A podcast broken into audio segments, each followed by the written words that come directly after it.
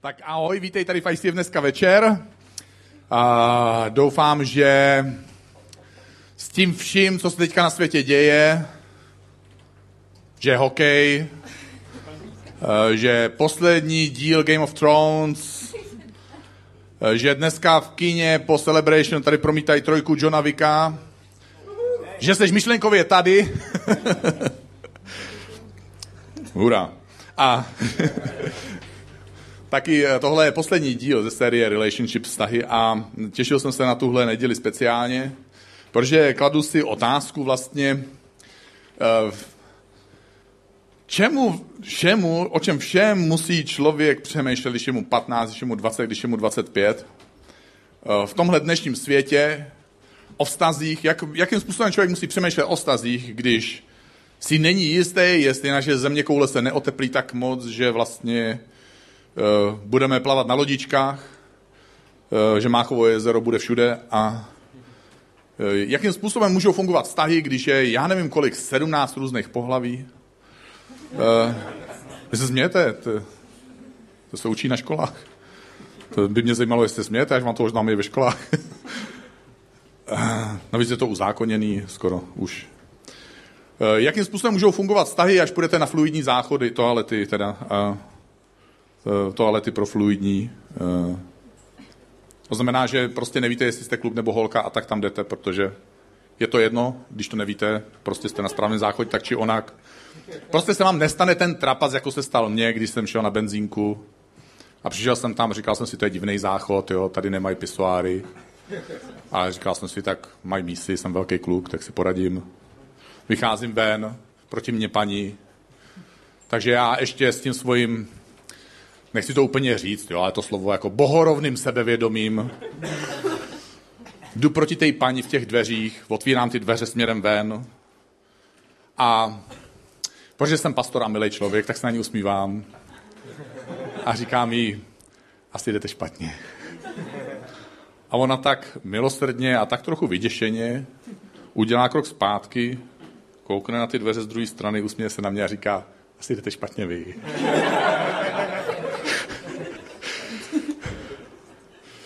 Takže mám tuhle, možno, tuhle neděli možnost podělit se o, o svoje příběhy, o svoje rozhovory, které nejčastěji vedu s lidma, když se mnou řeší eh, svoje vztahy.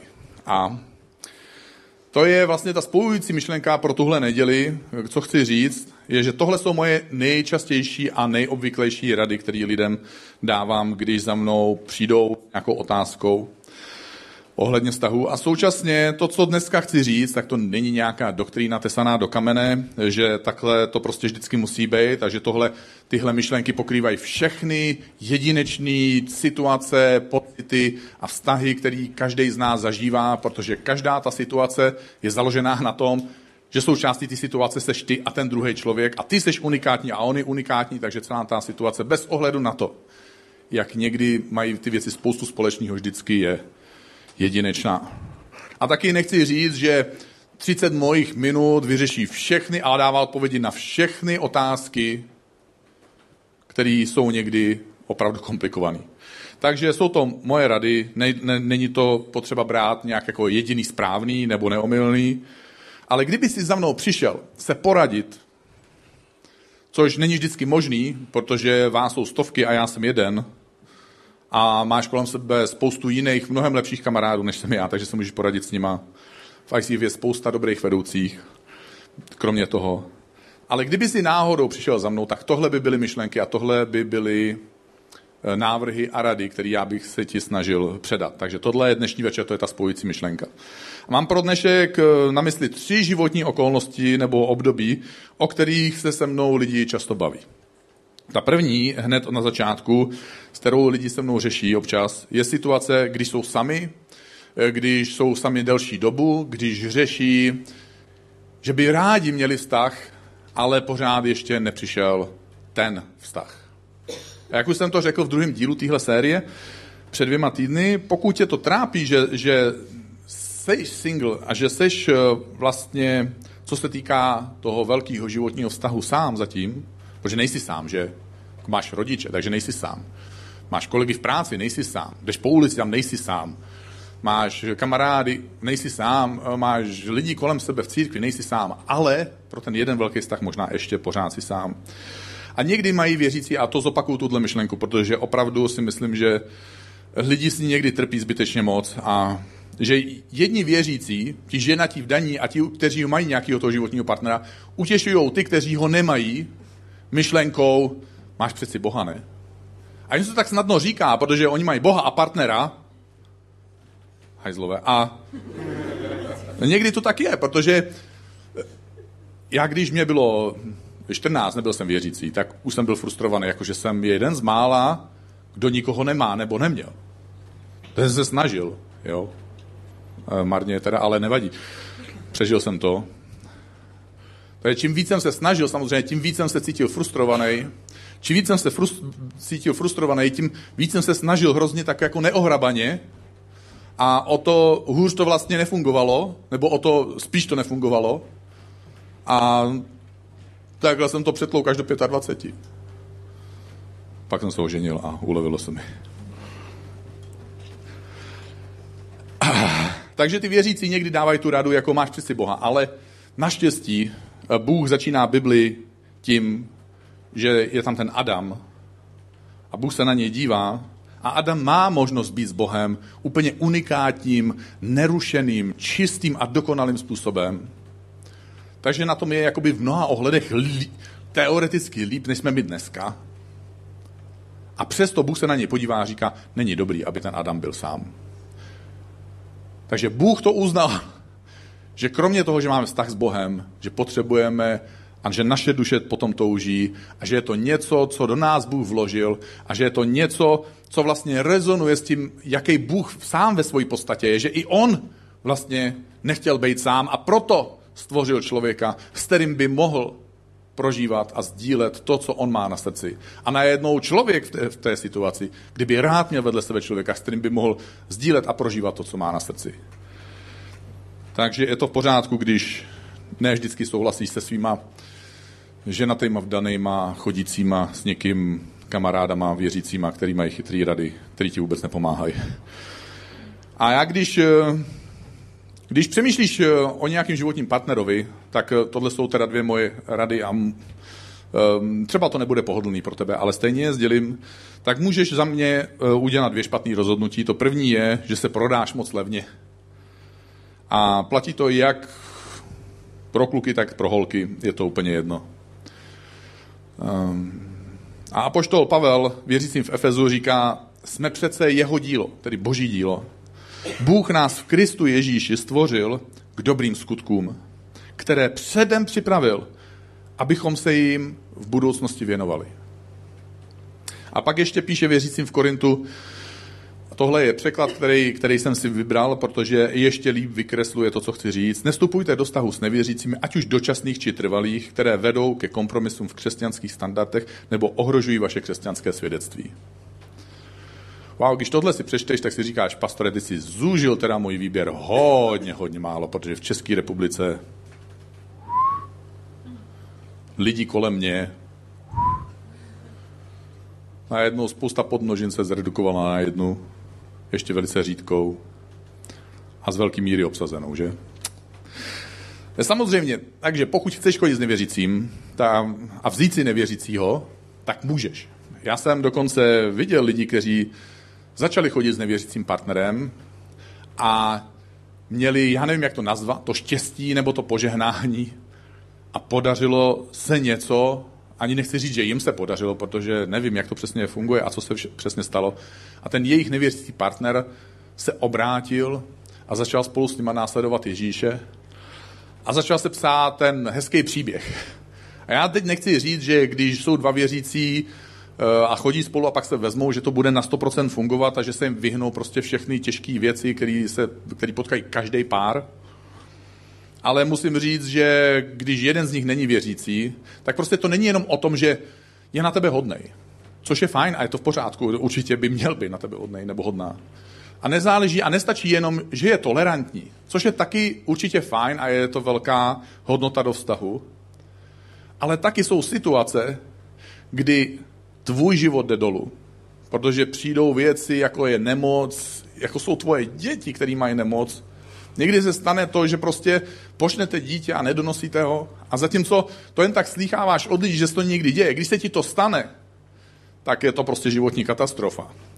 Nebo sám máš pocit, že se zdaluješ od Boha. Najednou ti nestačí, že je vedle tebe někdo hodný. Najednou ti nestačí, že je vedle tebe někdo tolerantní. A potřeboval bys si, nebo potřebovala bys tak moc, aby vedle tebe stál někdo, kdo tě v tom podporuje. Kdo tě znovu směřuje směrem k Bohu. Kdo ti bere to srdce, který je zmáčknutý bolestí té situace a, a dává tam infuzi ty boží lásky, kterou Bůh posílá skrze toho životního partnera. A o tohle se člověk může tak snadno připravit. Takže pokud by si rád sloužil v budoucnosti Bohu, nejenom dneska, pokud by si chtěl, aby v budoucnosti třeba platilo ještě víc než dneska, že chceš být ve svém srdci blízko Bohu, pak to, co jsem teďka říkal, to, co jsem četl, je dobrá rada, která ti to umožní. A současně, a to nedělají jenom věřící, ale i nevěřící, někdy my jsme paralizovaní cílem mít někoho nebo něco dokonalého. Což samozřejmě je krásný, každý z nás potom touží, O tom jsou všechny pohádky, které nám říkali v dětství, pak jsme pochopili, nebo jsme to stejně věděli, že to je pohádka, že? pak jsou o tom ty filmy. A stejně máme takový sklon, když by to tak jako bylo, a stejně tušíme, že to tak nemůže jako být úplně přesně. Takže jsme někdy paralizovaní tou touhou po tom dokonalým vztahu, dokonalým člověku. My chceme dokonalýho člověka, aby jsme měli dokonalý vztah, aby Protože my máme strach. My máme strach, že budeme zranění, strach z té bolesti, která přijde, strach z bojů, strach z hádek, strach z těch nedorozumění, strach z rozchodu, nebo dokonce strach z rozvodu. Takže zatímco lidi si slibují, já s tebou budu do konce života, já tě budu milovat vždycky za všech okolností, tak najednou řekne, ale nevezmu si tě. Jak moc teda to myslíš vážně? tak trochu kecáš asi, ne? Když se bojíš říct takový závazek, protože a, ah, já vždycky tyhle rozhovory, to je úplně prostě... Tehdy se najednou člověk dostane s těma lidma, jak se říká, na dření, nevím, jestli to říká dneska. Říká se to dneska? Jo? A tyhle bolesti a strachy nás vedou k tomu, že si uděláme dlouhý, někdy hodně dlouhý seznam toho, co by náš případný partner nebo partnerka měli splňovat. My máme často nerealizovatelné očekávání. Já jsem měl taky seznam, a jak jsem vám říkal, od 14 do 25 je to dlouhá doba, takže jsem každý rok něco sestřihával, seškrtával. Ale právě, že každý z nás to tak jako nějak dělá, tak nějak pružně s tím pracujeme. Ale pak se někdy stane, že z toho seznamu právě vyškrtneme to, aby byl následovník Ježíše. Já jsem teda vyškrtnul, že musí umět vařit, což se mi splnilo. Jo, náhodou jsem měl štěstí a... Uh, ale moje teta mi říkala, víš Daníku, já, uh, takhle jo, ve 14 mi zemřela maminka, takže jsem žil u tety a, a teta říkala, víš Daníku, najdi si hlavně hodnou holku, když nebude umět vařit, to nevadí, vezmeš ji k nám na návštěvu, já to naučím. takže já jsem věděl, že tohle můžu skrtnout ze seznamu, že to je něco, co se dá dohnat, a jak to taky to budete znát, ale vlastně lidi do toho vztahu vstupují každý e, s jiným očekáváním. Muž vstupuje do vztahu s očekáváním, že žena se nezmění a mílí se a žena vstupuje do vztahu s tím, že muž se změní a taky se mílí. A...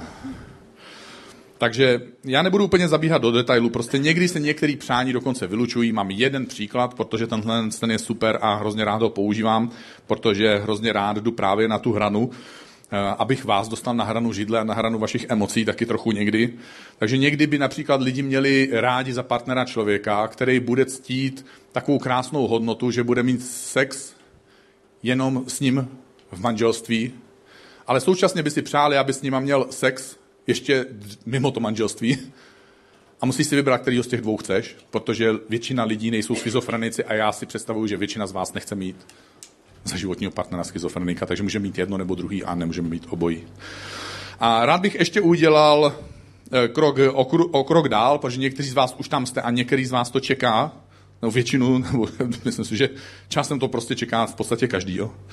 I když někdy pochybujete, já jsem teda pochyboval sám o sobě hrozně moc, že prostě se neožením, stalo se to, prostě, jak říká jedno starý český přísloví, když Bůh dopustí, motika spustí.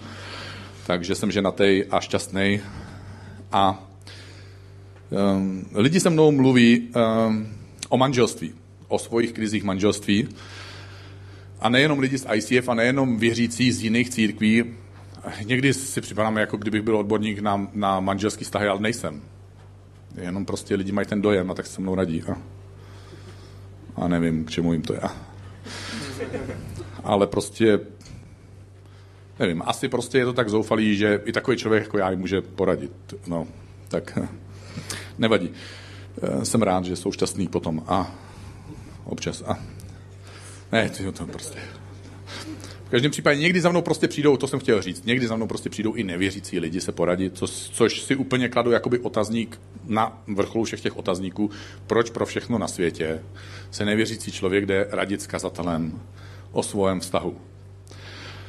E, takže lidi za mnou jezdí i dokonce z jiných krajů, mimo, z mimo středočeského kraje a nejčastější kraj, který za mnou jako jezdí, je jeho český kraj. Nevím proč, prostě mám na to vysvětlení, jenom to je moje statistika. Takže nic víc nemám k tomu ani vlastně co říct, jenom jsem to tako zmínil. A lidi by rádi měli hezký manželství, ale musím upřímně říct, že když za mnou přijdou, tak zjistím, že dost často nejsou ochotní udělat všechno, co se dá a co je v jejich silách.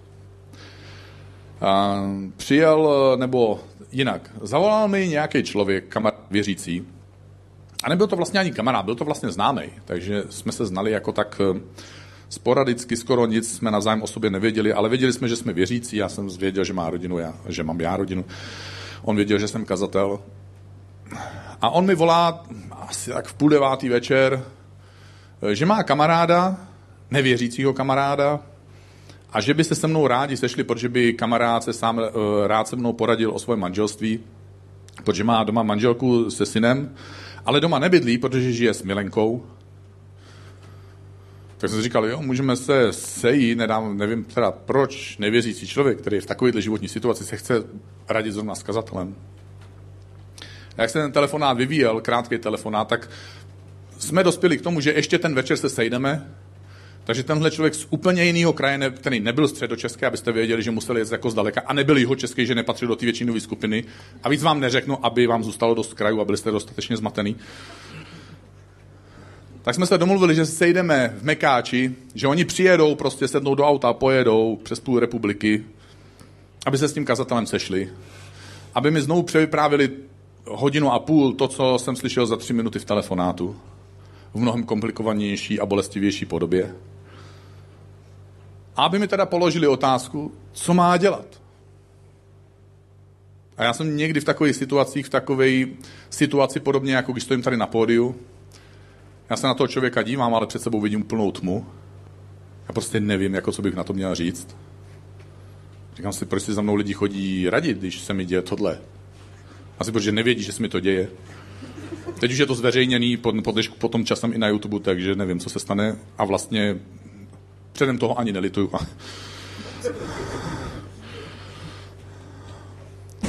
Ale v té tmě se najednou objeví myšlenka a já jsem se toho zeptal, Můžu se vás zeptat? On řekl, můžete. Jsem říkal, co asi tak očekáváte, že ve vaší situaci vám kazatel řekne? Vy přece víte, vy musíte tušit, co vám kazatel v takovéhle situaci, jakýkoliv kazatel, na to nemusíte chodit do školy, ale vy asi tušíte, co by vám asi kazatel v takovéhle situaci řekl. A on říkal, on neřekl nic, ale bylo jako vidět, jako že ano, asi tuším.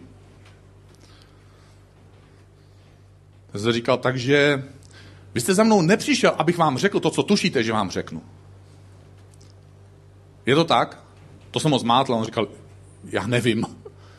Jo, což chápu, protože to už jste se dostali do levelu, že opravdu, jestli jste chtěli toho člověka zmást, tak už se vám to podařilo. Což jsem nechtěl, ale i tak se mi to podařilo. A říkám, takže já vím, co chcete. A já vám to teďka dám.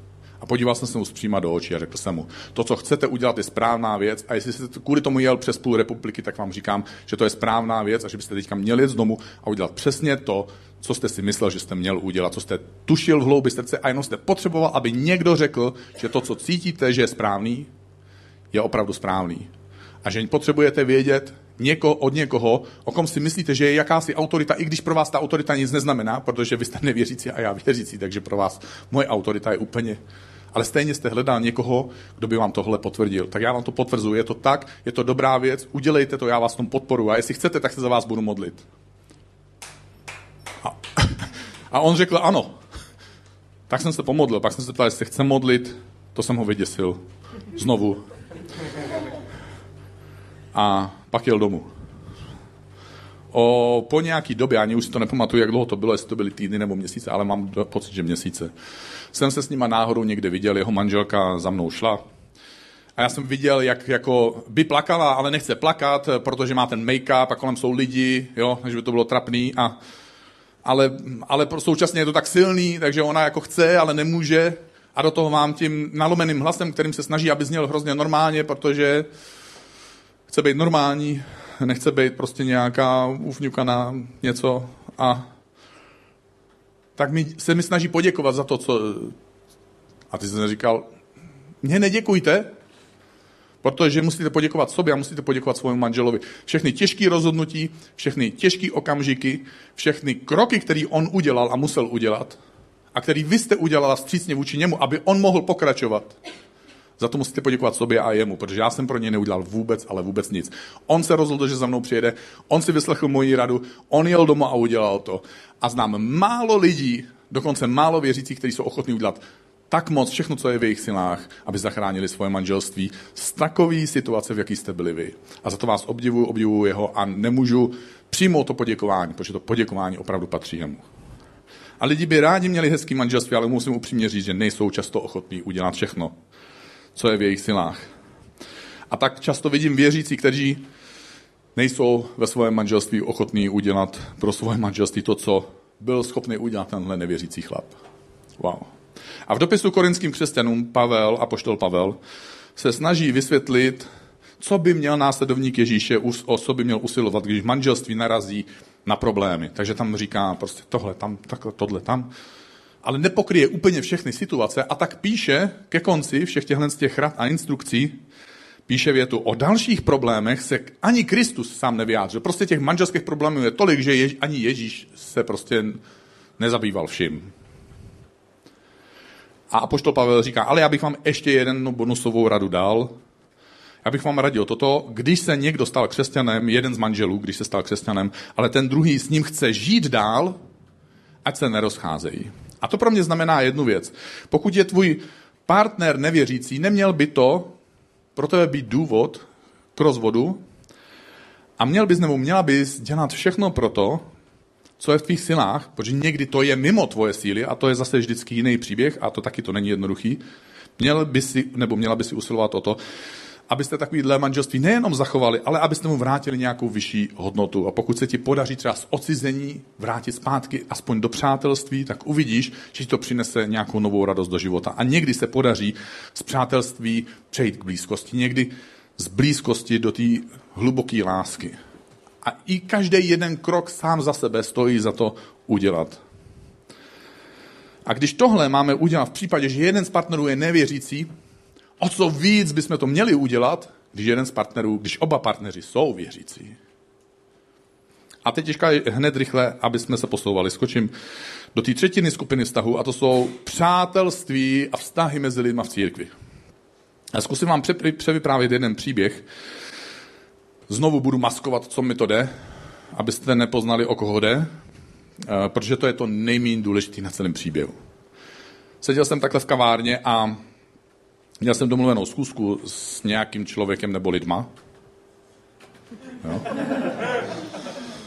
Eh, s tím, že jsem tušil z toho náznaku, protože já si nedělám zkusky jenom tak, že nevím, o čem to je. Lidi říkají, já ti to dopředu nemůžu říct, protože to by bylo jako na dlouho a já řeknu, no tak se nesejdeme.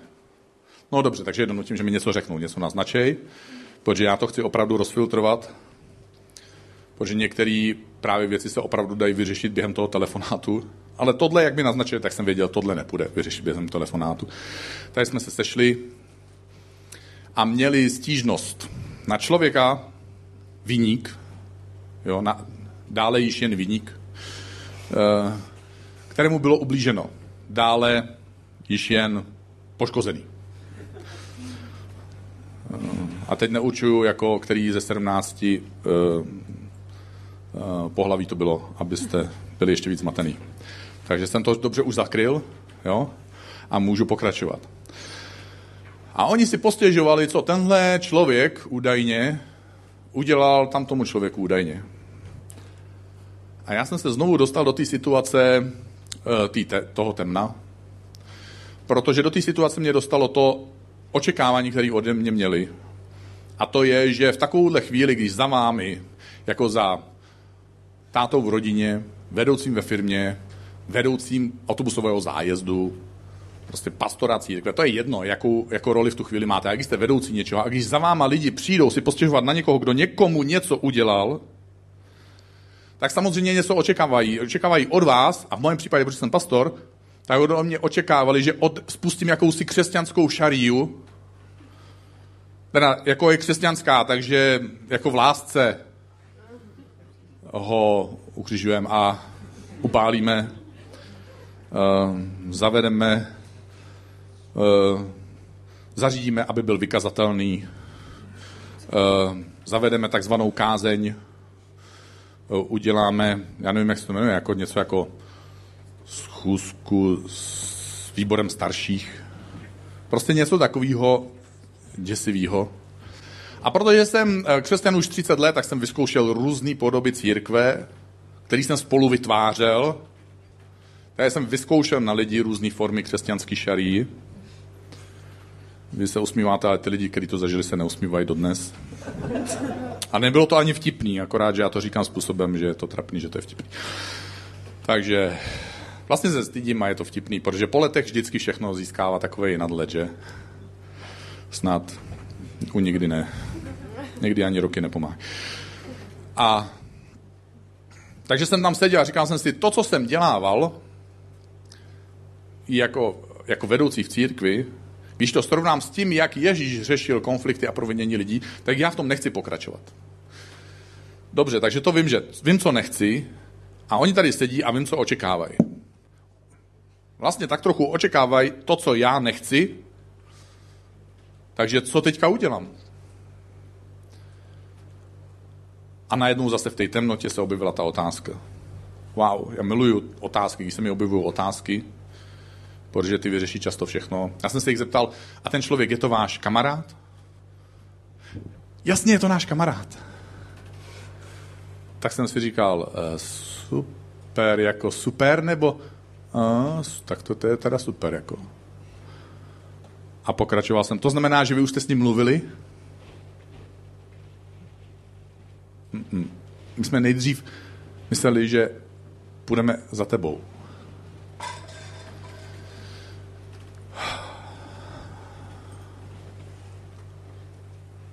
Kdybyste byli jeho opravdu kamarádi, a to jsem jim právě tehdy řekl, kdybyste byli jeho kamarádi, tak si myslím, že by se to odehrávalo jinak. Já bych se náhodou dozvěděl, co tenhle člověk tam tomu člověku udělal, šel bych za váma a zeptal bych se vás, jestli je to pravda, aby byste řekli, jako, jo, ale vůbec se nemusíš zlobit, nemusíš vůbec nic řešit, protože my už jsme s ním mluvili, protože jemu, a on řekl, že je mu to líto, nejenom, že je mu to líto, on už tu věc napravil, on se omluvil, dokonce tomu člověku zaplatil škodu, kterou mu způsobil a prostě už je to dobrý a už to nemusíš řešit. Tohle by udělal kamarád.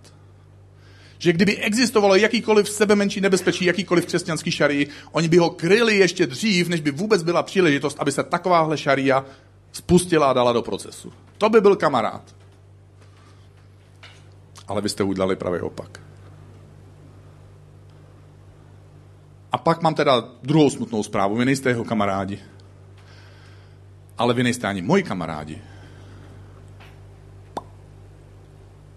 Protože rozdíl mezi tím člověkem, na kterýho si stěžujete oprávněně a já neříkám, že to, co udělal, je dobrý, já neříkám, že to, co udělal, by se nemělo řešit, ale teďka tady nesedí on, takže to s ním nemůžu řešit a jste tady vy, takže musím vyřešit vás.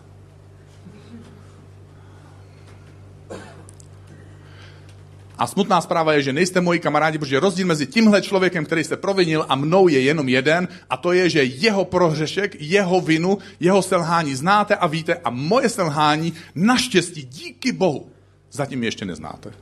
A je to jenom otázka času, kdy se dozvíte o mě něco, co se vám nebude líbit A až se to dozvíte, tak nepůjdete za mnou, ale půjdete za někým jiným, abyste mu řekli o tom, co já jsem někomu jinému udělal. Vůbec mi nebudete krýt záda, vůbec mi nepomůžete, abych to napravil, ale zničíte mi život tím, že budete se mnou mluvit o mě mluvit s nějakým třetím člověkem.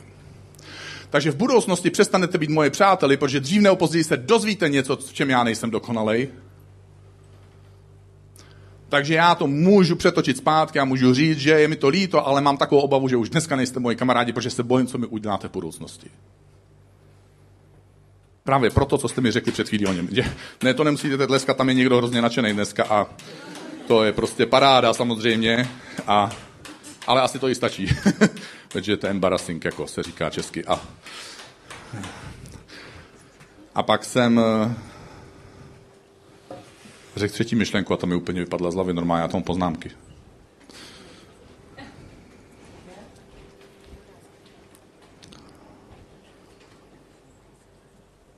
Někdo už jste ode mě ten příběh slyšel, takže byste měli být schopni napovědět. To je jedno. Aspoň budete mít kratší kázání. V každém případě, eh, můžu pokračovat teda, můžu přeskočit tenhle bod, který jsem zapomněl. Podle Ježíše dokonalá komunita věřících, dokonalá parta věřících, cí, dokonalá církev prostě neexistuje. Protože kdyby Ježíš byl přesvědčený, že by taková dokonalá parta mohla existovat, tak by Ježíš nedával rady, jak přežít v nedokonalé komunitě lidí. Ale Ježíš řekl, provinili se, už vím. Ježíš mi napovídá tady. Jsem říkal, navíc vy jste přišli proto, a říkáte mi to proto, že si myslíte, že jste lepší než on. Protože to, co udělal on, vy byste nikdy neudělali. Že? Wow. Takže co řekl Ježíš? Provinili se proti tobě někdo z věřících? Z věřících? Takže Ježíš počítá s tím, že věřící se proti tobě proviní. A pokud by se to náhodou, čistě náhodou, jako jednou za milion let někomu mělo stát, aha, tak vyhledej někoho třetího a promluv si s ním mezi čtyřma očima. Někdy to vypadá v církvi, že přesně tohle Ježíš řekl, protože to se děje tak moc. A přiználi svoji chybu. Vyhledej toho člověka, který se provinil a promluv si s ním mezi čtyřma očima.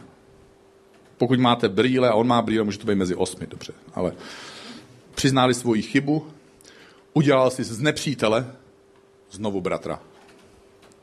Wow. A pak radí dál a dál, jak má člověk postupovat, protože pokud ďábel něco chce, pak jedna z věcí, který určitě chce, je, abys nebyl v žádný partě věřících, aby si nebyl v žádný církvi, aby si neměl žádnou důvěru, aby si neměl žádné přátele, protože lidi o tobě mluví s třetíma lidma, o tom, co ty si udělal, o tom, jaký ty seš, o tom, jaký ty nejseš, a bla, bla, bla, bla, bla. Takže pokud chceš přežít v nějaký partě věřících, pak by si v období krize měl zkusit položit tři následující otázky, které se odvíjí z toho mojeho příběhu, který jsem vyprávěl. Ta první otázka je, jsi přítel toho člověka, jsi jeho přítel? Jsi přítelem člověka, s kterým máš konflikt? Dokážeš si říct, že jsi jeho přítel, i když ti ublížil, i když s ním máš konflikt? A jak by si chtěl, to je ta druhá otázka, jak by si chtěl, aby se k tobě ten, ta druhá strana zachovala, pokud ty by si byl v kůži té druhé strany. Pokud ty by si byl ten, kdo selhal, pokud ty by si byl ten, kdo někomu blížil. Jak by si chtěl, aby lidi, kteří jsou tebou zklamaný, lidi, kteří, s kterým si ublížil, jak by si chtěl, aby se k tobě zachovali. To ti dá hodně vodítek a nápovědu. A moje třetí otázka a to je nejtěžší, a trošku ti zase možná šlápnu dneska na palec. Chtěl jsem říct, nedělám to rád, ale vlastně dělám to hrozně rád protože si myslím, že by ti to mohlo pomoct někdy. Jak víš, že jsi lepší než on? Jak to pro všechno na světě můžeš tomu přikládat nějakou váhu, té myšlence, že jsi lepší než on? Protože upřímně to není obvykle tak, že jsi lepší než on.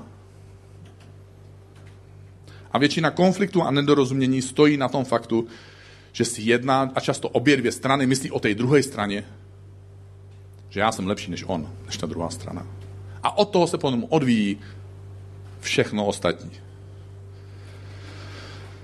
Takže než se posunu k poslednímu bodu dnešního vzkazu, tak přečtu ještě jednu Ježíšovu myšlenku, abych tohle uzavřel. A Ježíš říká, těm, kteří si myslí, že jsou bez chyby a dívají se na druhé spatra, vyprávěl Ježíš toto podobenství. Dva muži přišli do chrámu, aby se pomodlili.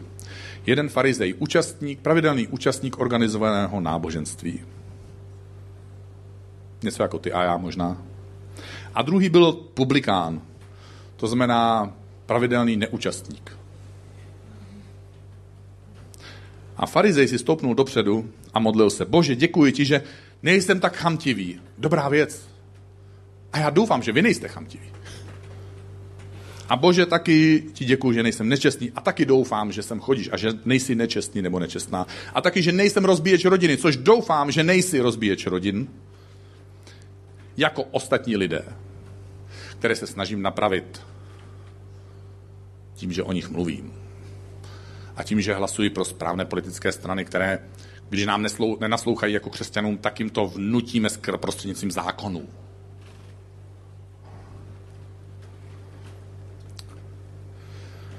A že nejsem takový, jako tady ten výběrčí daní v jeho případě. Navíc dvakrát týdně se postím. Wow. Byl o nějaký level vejš. Je vidět, že nejsem mistr světa v, post, v pustu za rok 2018. Navíc spíš říká, dávám ti desetinu, bože, desetinu ze svých příjmů, což super, můžete ho následovat, nevadí. To není špatná věc. A pokus o vtip, já vím, že byl trapný, ale tak. Dva kamarádi se smáli, děkuji. A ten výběrčí daní stál úplně vzadu. Hlavu měl skloněnou, ani se neodvážil pohlednout zůru a na znamení lítosti se byl do prsou a modlil se. Bože, slituj se nade mnou, protože jsem velký hříšník. A Ježíš tohle podobenství uzavřel. Publikán prý nebyl v chrámu nadarmo. Bůh ho vzal na milost, ale toho farizeje si ani nevšiml. A my věřící si někdy klademe otázku, proč Bůh neodpovídá na moje modlitby? Proč Bůh si mě někdy nevšímá? A ne vždycky, ale někdy tohle může být důvod. Proč se nám to děje? Každý, kdo vynáší sám sebe, bude pokořen a kdo se před Bohem pokoří, bude povýšen. Moje pro dnešek poslední věc, kterou jsem chtěl o stazích zmínit, je pokus odpovědět si na otázku, jak pomáhat lidem, kteří chtějí tvoji pomoc. Protože já nejsem nějaký, já jsem nevystudoval psychologii, psychoterapii, manželské poradenství, mimo tom velký kulový jsem z rozvedený rodiny. Moje manželství je někdy fajn, někdy to vořu jako přemysl ale přesto za mnou někdy lidi chodí a myslím si, že za tebou lidi chodí, tvoji kamarádi za tebou chodí, možná jsi vedoucí v práci a lidi za tebou někdy přijdou se poradit, možná kolegové se s tebou přijdou poradit. Možná, že někdy nějaký věřící se s tebou přijdou poradit, protože se ti to i taky děje. Ne proto, že jsi psycholog, psychoterapeut a že jsi z dokonalý rodiny a že jsi prožil kurzem čtyřletým o manželském poradenství, takže pokud nejsi psycholog, psychoterapeut a nebyl jsi čtyři roky na kurzu manželského poradenství, tak se nesnaž chovat a tvářit, jako že seš, protože nejseš. Ale přesto lidi mají sklon a potřebu se s někým poradit a ty to často taky seš. Takže to, co ti teď řeknu, ti může možná někdy pomoct. Až se s tebou někdo přijde poradit, že něco podělali nebo že mají průšvih. Jednou, eh, já jsem byl pastorem tady v ICF na lodi už asi rok a přijel jsem jeden americký pár. On byl jako pastor, měl jako na, na, na titulu pastor, ale protože v, jeho, v církvi, kam chodí, je 35 tisíc lidí, tak eh, tam mají hodně pastorů a tenhle pastor nekázal. Tenhle pastor měl na starost, aby pomáhal lidem, kteří pomáhají lidem, kteří jsou v jejich církvi poprvé. Takže on pomáhal 300 lidem, kteří se snažili oslovit ty lidi, kteří tam jsou poprvé. To byl jeho úkol, proto byl pastor. Protože vlastně on vedl víc dobrovolníků, nebo skoro stejný počet dobrovolníků, jako kolik lidí měsíčně rotuje skrz ICF. A přijel v létě, takže tady na lodi bylo prostě pět a půl člověka. Je to takový divný rčení, protože jak někde může být půl člověka, nevím. Protože pokud to tam je, tak není dobrý a spíš vidím velký špatný a vy, když máte takového hosta z Ameriky, tak se jako stydíte za tu nízkou účast, protože víte, že Indie je to jako mnohem lepší a to je prostě trapný. Takže mu to jako vysvětlujete, ale on ví, jak se cítí, takže mu říká, já to chápu, pohodě, my je léto, u nás taky je léto a taky to známe prostě. Takže se vás snaží jako nestýď se, pohodě, rozumím tě, taky jsem tvůj kolega, prostě vím, jak to chodí. Pak to všechno jako skončí, eh, některý lidi, teda jako většina, přijde nakonec při té třetí písničce, jo, a, a ideálně po sbírce a nevím, proč se to děje. Asi posuneme sbírky na konec kázání, bude klid.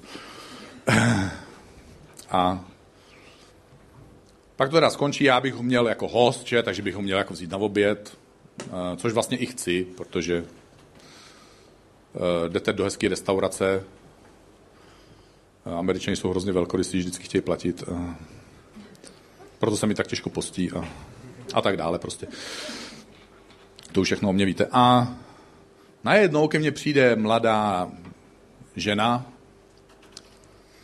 e, ta už ty slzy neudržela, make-up byl dávno pryč, bělmo bylo rudý, nebo dost kvalitně prokrvený. A teď se mi snaží jako říct, že by ráda se mnou mluvila. Teď já vím, že bych měl jít s tím pastorem, jako je to host a chci ho uctít. Nechci být bez respektu, ale současně nechci být jako někdo, kdo někam spěchá, nemá čas na, na člověka, který zrovna použí, prožívá peklo ve svém životě. Takže, sorry kamaráde, američané, rozumím, taky jsem pastor, běž, udělej, co musíš, pak bude vždycky čas na jídlo, vždycky bude čas si říkáte, no to právě je ten problém, že se to odloží, to jídlo, ale je to vaše oběť na službu Bohu a keci. A jdete teda do jiné místnosti, nechám pootevřený dveře, protože aby kdykoliv kdokoliv mohl vstoupit, když jsem s ženou v jiné místnosti o samotě, tak prostě nechci, aby existovaly pochybnosti. A ona mi vypráví ten svůj příběh o tom, jak eh, potkala kluka, byl super. Znali se pár týdnů, bylo to skvělý. Dali si potom pár skleniček vína, byl to hezký večer. On u ní přestal, přespal a ona dodatečně zjistila, že je těhotná. Když on to dodatečně zjistil, tak zjistil, že už s ní nechce chodit. A že už ji nechce nikdy vidět.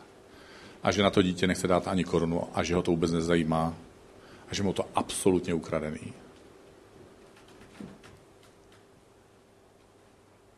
A teď tam sedíte a říkáte si, kdyby tahle holka slyšela prvních 30 minut mojeho dnešního kázání, tak by se jí tohle možná nikdy, možná nikdy nestalo.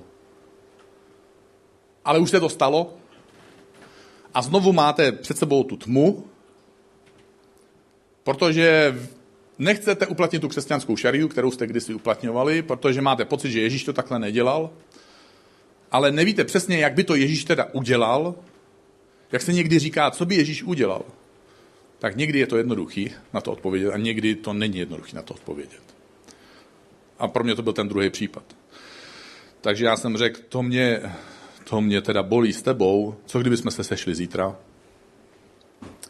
Já tady nemám hosta, ale chtěl jsem tě vyslechnout, abych věděl, kde jsme a chtěl jsem ti vyjádřit. A vlastně jsem ani neřekl co, protože jsem nevěděl, jestli jsem jí chtěl vyjádřit podporu v tom, že se s někým vyspala, nevzala si ho předem. A tím jsem si koupil čas. Takže jsem šel na oběd s tímhle Američanem a řekl jsem mu, ty jsi viděl, co jsi viděl, takže se tě teďka zeptám, tak už to není anonymní, protože nejsi žloupý a spojíš si to, že jde o tu holku. Ale je to dostatečně anonymní, protože pak letíš do Ameriky a vlastně jí neznáš, neznáš její jméno, takže to zůstává anonymní.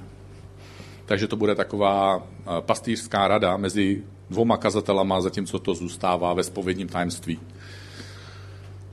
po 40 letech tvojeho křesťanství vystudoval si prostě školu, jak sloužit lidem. Já jsem nic nestudoval v tomto směru.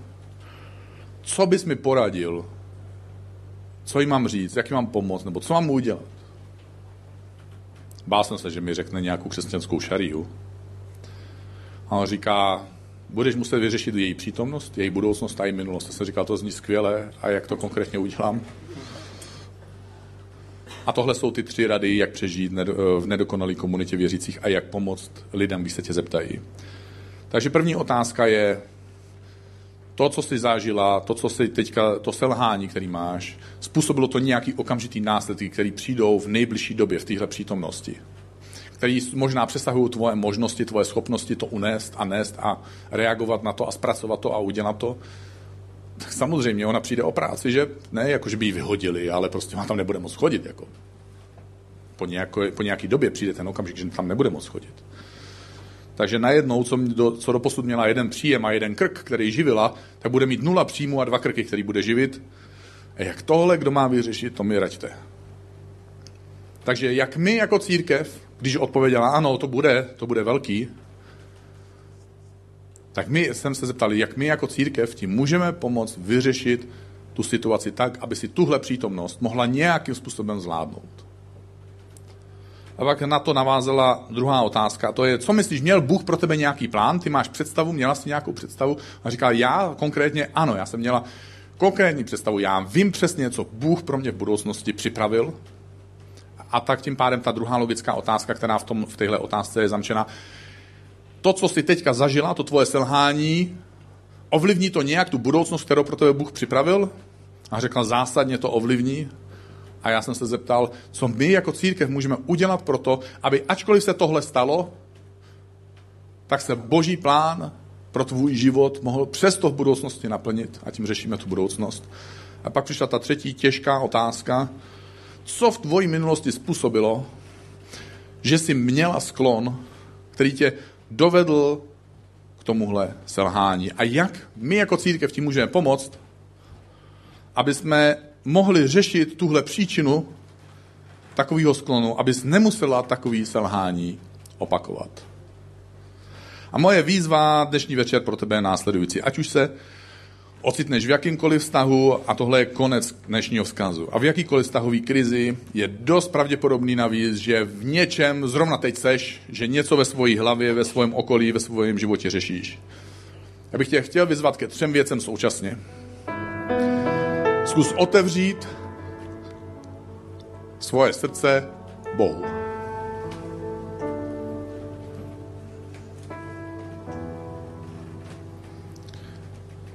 To druhý, zkus se k němu přiblížit. Protože když se přibližuješ k němu, on se přibližuje k tobě. A to třetí, přiznej si, že nejsi dokonalý a že nejsi dokonalá hledej u Ježíše odpuštění. Protože upřímně je těžký, je těžký být v jakýmkoliv vztahu, v sebetěžším vztahu zahajzla. Pokud máš otevřený srdce, přibližuješ se k Bohu a přiznáváš si, že nejsi dokonalý, že nejsi dokonalá. To ti můžu garantovat. A pokud ti někdo ublížil, zkus se za něj modlit, a jestli chceš a najdeš v sobě sílu a schopnost, jak to udělat, vytvořit nějakou příležitost, zkus se s ním modlit. Začni se tohle učit co nejdřív. Začni se modlit se svými přáteli. Nauč se modlit a začni se modlit se svým životním partnerem. Protože co se dneska naučíš, až přijde ta situace, to období, až přijde ten problém, až přijde ta krize, až přijde ty, ty okamžiky, které bolí a jsou. Tak pokud se to dneska začneš učit a naučíš se to, zítra to budeš, zítra to bude super, až to u sebe budeš moct najít. A jestli chceš, tak se můžeš se mnou postavit, protože bych se hrozně rád s tebou dneska večer modlil.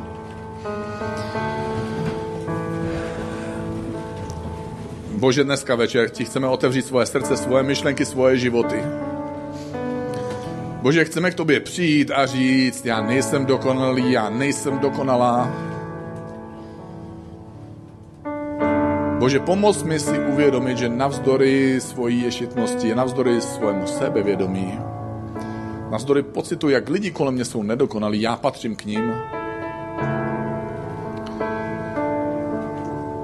Bože, chci ti otevřít svoje srdce. Bože, chci přijít dneska večer k tobě. Bože, chci, aby si byl tím mým zdrojem.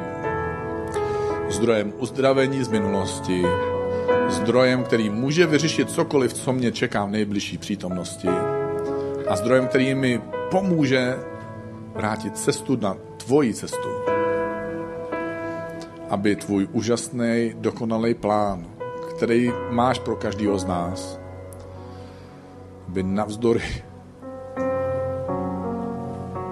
počtu pohlaví blížící se katastrofě, politické situaci, Bože, navzdory všemu, co prožíváme, navzdory všemu, čeho se bojíme, navzdory všemu, co nám hrozí,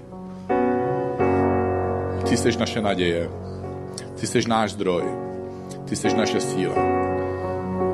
Ty jsi ten, kdo nám dává lásku zpátky do srdce, tam, kde se bojíme, tam, kde jsme ztracení, kde jsme zoufalí, kde se cítíme nejistý, tam, kde nám někdo ublížil, tam, kde už nemáme sílu. Ty jsi náš zdroj. Jménu Ježíše Krista. Amen.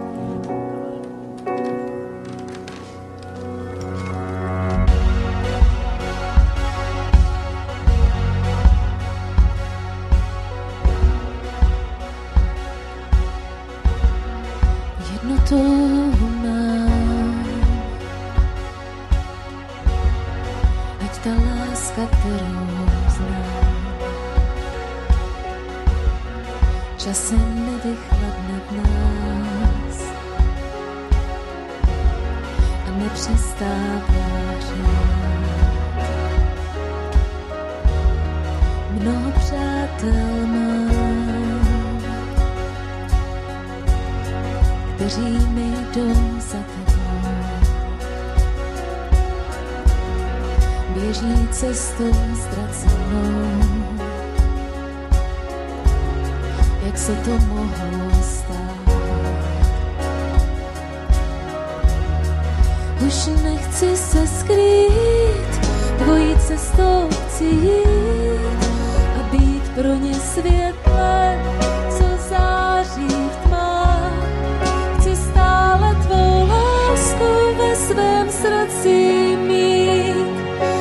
plamen, ať dál ve mně probouzíš, tak ať každý den ti já